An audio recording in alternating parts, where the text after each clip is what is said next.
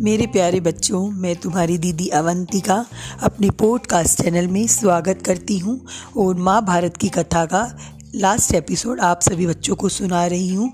माँ भारत की कथा का वाचन करते हुए मैं काफ़ी टाइम हो चुका है और मुझे अच्छा लग रहा है कि सभी बच्चे मेरी इस एपिसोड को सुन रहे हैं, माँ भारत की कथा को समझ रहे हैं और बच्चों के लिए ये कथा जानना बहुत ज़रूरी है। और आज का जो हमारा एपिसोड है, वो है श्री कृष्ण और युधिष्ठर। महाभारत के युद्ध की समाप्ति के बाद श्री कृष्ण छत्तीस वर्ष तक द्वारिका में राज्य करते रहे।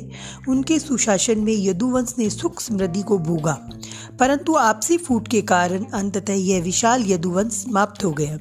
यह वंश नाश देखकर बलराम को असीम दुख हुआ और उन्होंने वहीं समाधि में बैठकर शरीर त्याग दिया।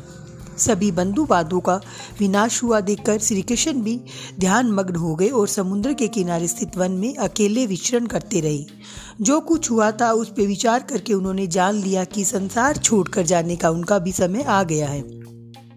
यह सोचते सोचते भी वही ज़मीन पर एक पेड़ के नीचे लेट गए। इतने में कोई शिकारी शिकार की तलाश में घूमता फिरता उधर से आ निकला।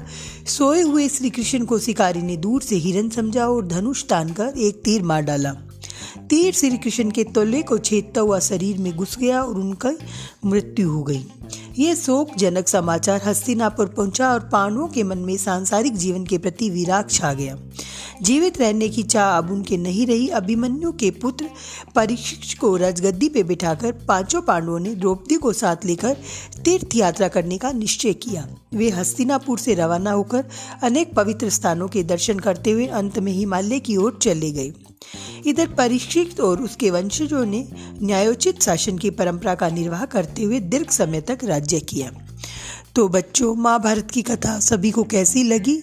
मैं उम्मीद करती हूँ कि महाभारत की कथा बच्चों को समझ आई है। उन्होंने मनो, मनोरंजन भी किया है और उनको युद्ध के बारे में कौरवों और पांडवों के बारे में भी अच्छा ज्ञान हुआ है।